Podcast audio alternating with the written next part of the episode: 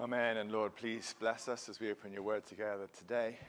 Enrich us with heavenly wisdom and comfort our hearts as they grieve. In Jesus' name. Amen. At the beginning of this past summer, uh, Sarah and I led a trip to Israel. We took 26 people with us, about half of them from this congregation. We were due to fly out of the US on Monday, June 6th. And when we woke up on the Friday before, on June 3rd, two of the members of our group did not yet have their passports. Uh, this was a problem that we had seen coming. Passports, as you know, are quite important for international travel.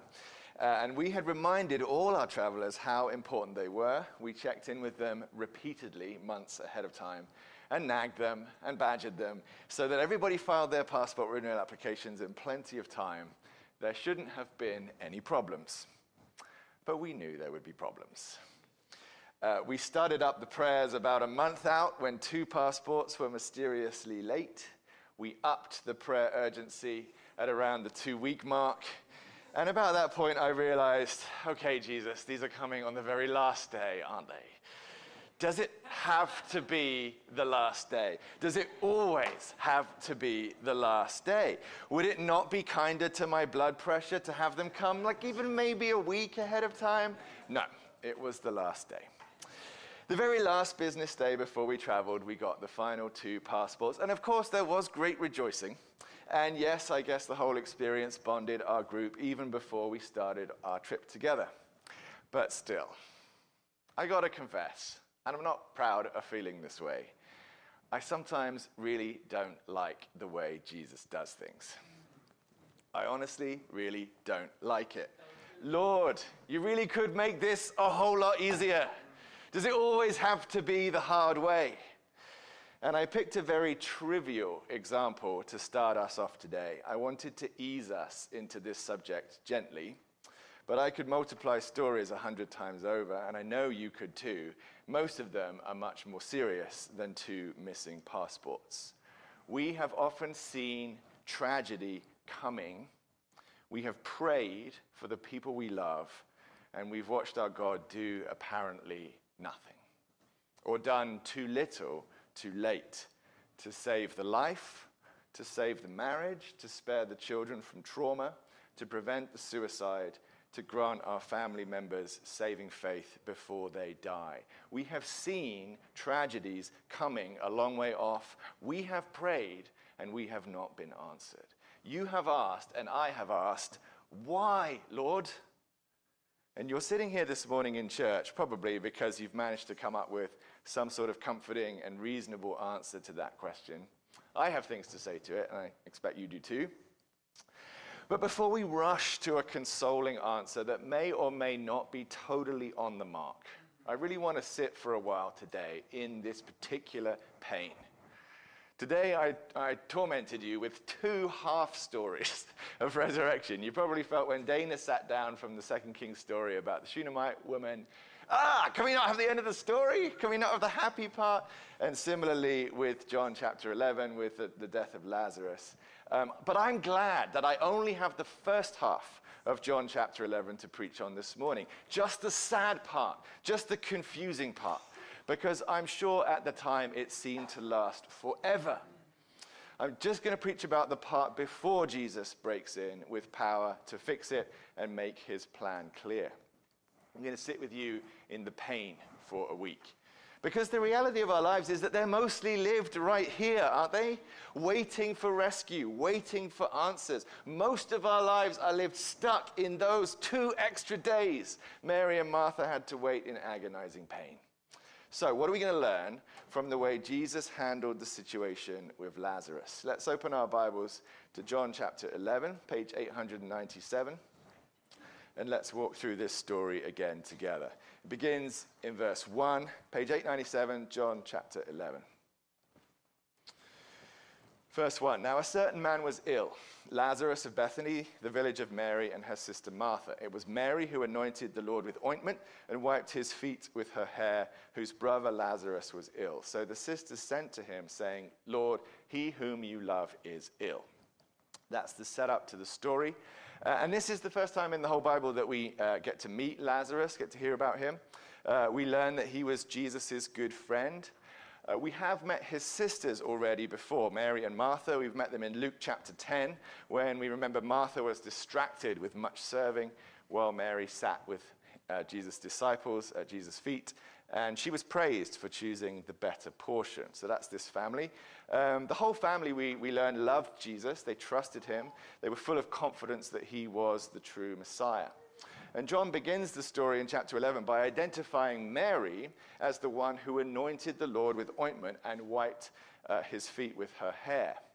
In John's chronology of his gospel, that hasn't happened yet. We're going to hear about it in the very next chapter, in chapter 12.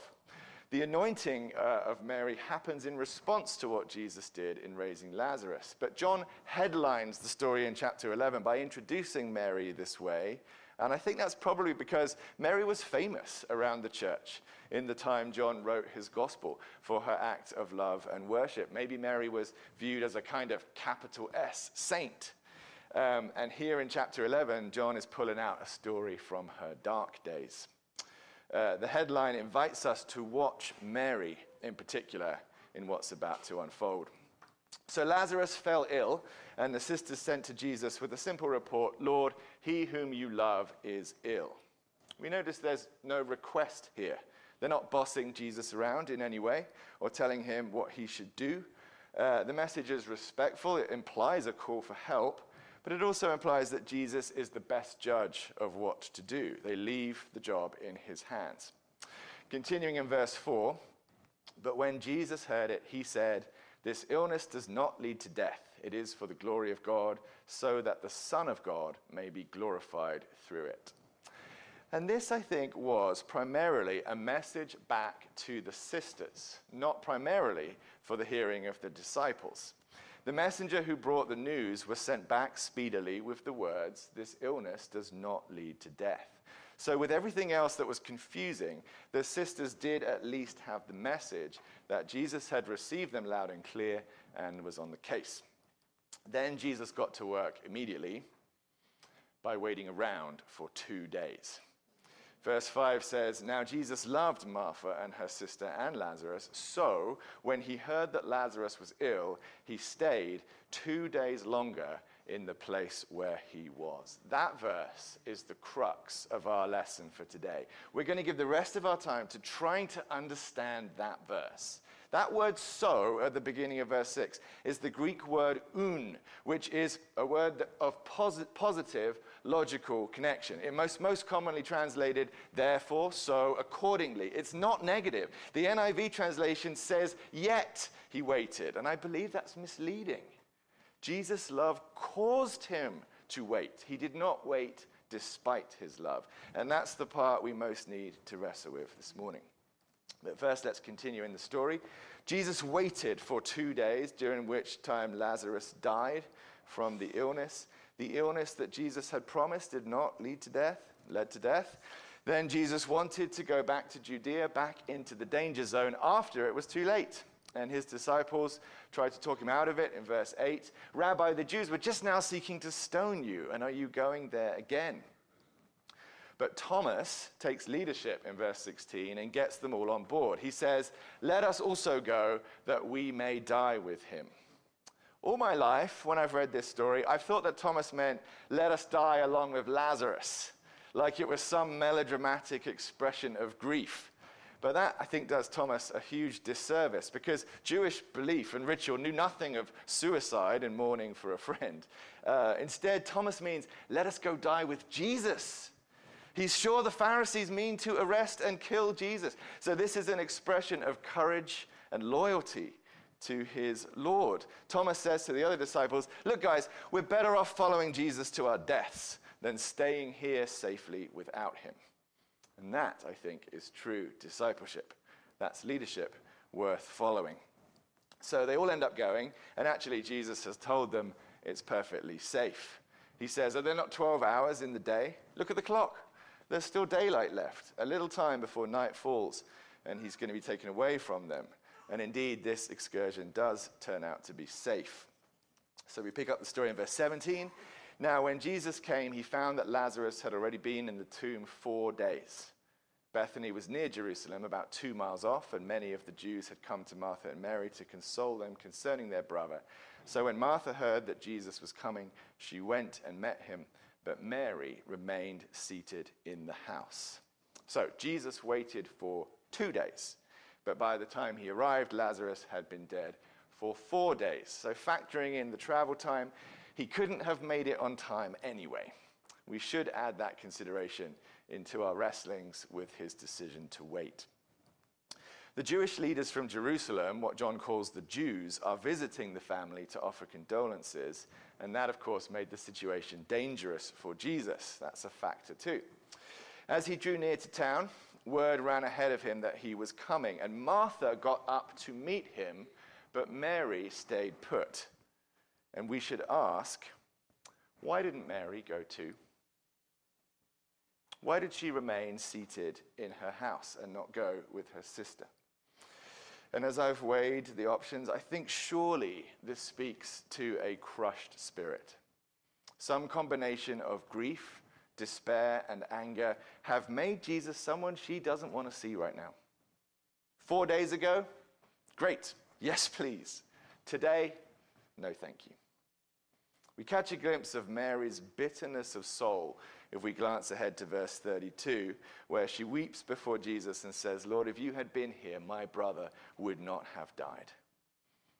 So here's a great and maybe famous saint stuck somewhere between lament and accusation. This is territory I myself know well, and I expect you've probably been here too. If you've spent some years following Jesus, he tends to lead us here to situations that are dark and confusing, where we wonder, where are you, Lord? What is your plan here? Where are your promises now? And how long, O oh Lord? The other sister, Martha, does have the boldness to go and meet Jesus on the road. Her opening words to him in verse 21, as Lee pointed out, are exactly the same as Mary's Lord, if you had been here, my brother would not have died. And it is kind of an accusation, but it's also a kind of faith, belief in what Jesus could have done and Martha adds a second layer of faith when she continues, But even now, I know that whatever you ask from God, God will give you. So there's a good deal of faith going on here, but Martha still hasn't quite gotten it. So Jesus offers her something even more to believe in verse 25. He says, I am the resurrection and the life. Whoever believes in me, though he die, yet shall he live. And everyone who lives and believes in me shall never die. Do you believe this? And Martha replies in verse 27 Yes, Lord, I believe that you are the Christ, the Son of God, who is coming into the world. This is pretty awesome faith. Notice she says not just Christ, the long awaited king on the throne of David, she also says Son of God. Martha says she believes it. But Jesus still has to show her what that means a little bit later when she commands the tomb to be opened in verse 39, because Martha initially resists him, saying, There will be an odor, Lord. um, so we see Martha in the process of coming to new layers of understanding about Jesus in this chapter. But I'm going to leave the rest of that for Peter to talk about next week when we study the resurrection part of the story. For today, I want to come back to our key question why did Jesus wait. Verse 6 He stayed two days longer in the place where he was. Why? Let's try to list out all the possibilities, starting with the least likely. That maybe he had something else he needed to do first. There's no indication at all in the text that that was the case. He wasn't busy, he was just waiting. So then maybe he was avoiding a confrontation with the Jerusalem authorities who wanted to kill him.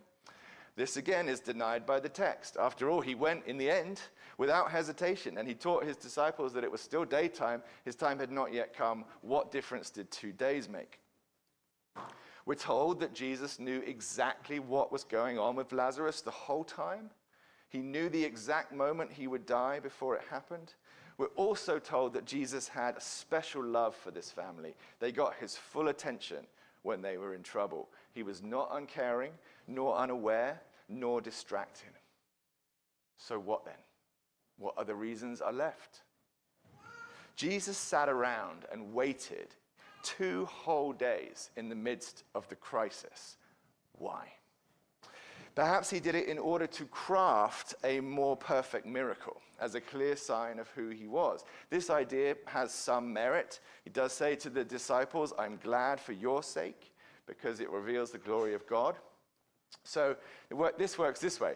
In Jewish thought, a person wasn't truly dead until he was dead for three days. At that point, the soul left the body for good. And before that, there was at least some chance of resuscitation. So the two day wait gave Jesus the chance to arrive and raise Lazarus after he was really dead and all other hope was truly lost. So it made for a more impressive, therefore more meaningful miracle, a bigger reveal. I am the resurrection and the life, not just healing, not just resuscitation. And this gave the blessing of profound revelation to Mary and Martha, which was a pretty good way of loving them. Maybe. I think that all of those things are true and they're good thoughts, and in God's wisdom, they probably did factor into his decision. But I still feel like we haven't quite grasped the whole of it. Seems to me like there's still more in that little word so than that. It says, Now Jesus loved Martha and her sister and Lazarus. So when he heard that Lazarus was ill, he stayed two days longer in the place where he was if he had wanted to wait until four days before raising Lazarus, could he not at least have gone straight away and spent the extra two days with them, comforting them with his presence? Those two days would have been agonizing for Martha and Mary, the worst days of their lives. The rest of the family had come to grieve with them. The Pharisees from Jerusalem had come to offer condolences and prayers. The whole world was gathered in Bethany to mourn except Jesus, except for their friend Jesus. The messengers had come back without him. Where was Jesus? His decision for sure greatly increased their sorrow and confusion and pain. They would justly have felt abandoned and betrayed for two long days. And Jesus, of course, knew that too. While he waited around, he knew they were missing him. He knew they were longing for him. I imagine it was a deep grief for him to wait and not be there with them, but he did it because he loved them. In other places where it says that people act for the sake of love, it usually means doing something that we don't in our flesh want to do, right? If I love my wife by taking out the garbage, you understand that I have no physical pleasure in the act of taking out garbage. And when we say for, the, uh, for that Jesus, for the love that was in him, went to the cross, we understand that the cross was the last place that he wanted to be, except that we needed him there, and he loved us. And here in John 11, Jesus loved Mary and Martha by waiting. He wouldn't then have chosen to wait, except that they needed him to Somehow they needed those extra two days without him. And here I think we start to touch on the deep mystery of why Jesus does things the way he does, why he waits to heal when we ask him to heal, and why he often seems absent when we're suffering. In this case, I think he let the pain linger because it was doing something that needed to be done. And I think the Chinese evangelist Watchman Nee tells us what that is. Watchman Nee was a man who was faithful to Jesus, well acquainted with grief. He spent the last 20 years of his life in prison for preaching the gospel. And he wrote a small book called The Breaking of the Outer Man and the Release of the Spirit. It's a powerful little book. The text is free online. I recommend you look it up. Watchman Nee argues that we often pray and expect Jesus to do this or this or this work in the world when what he most wants to do is to break the outer man.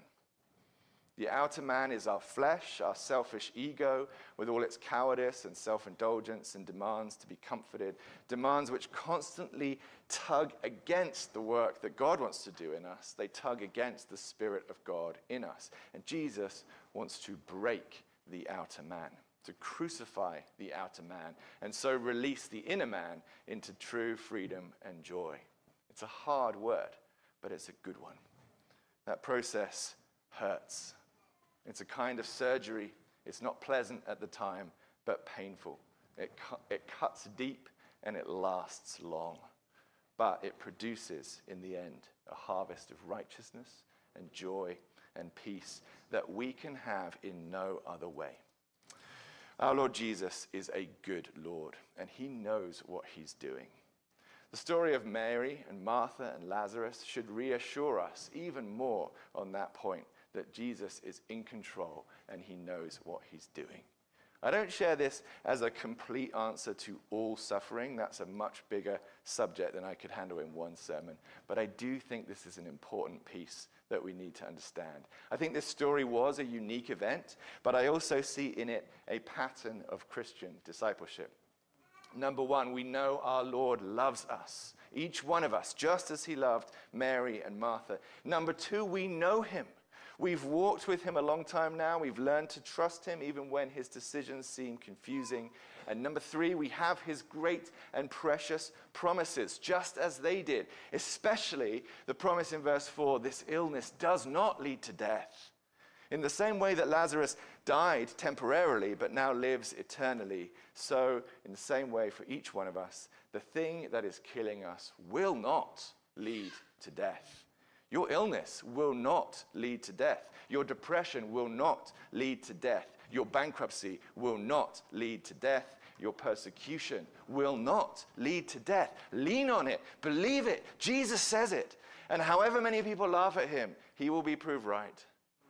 Number four, Jesus has taken on our case. He has signed on as our doctor to make us well. When you go to the doctor, does he fuss about why you're in such a sorry state?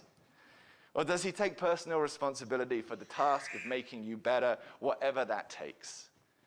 Do we trust that our Lord Jesus knows how to make us better and is able to accomplish that which he set out to do, with or without our cooperation? Martha, out of the ashes of her grief, was reborn as a zealous believer. And Mary, freed from the bitterness of her soul, wiped Jesus' feet with her own hair.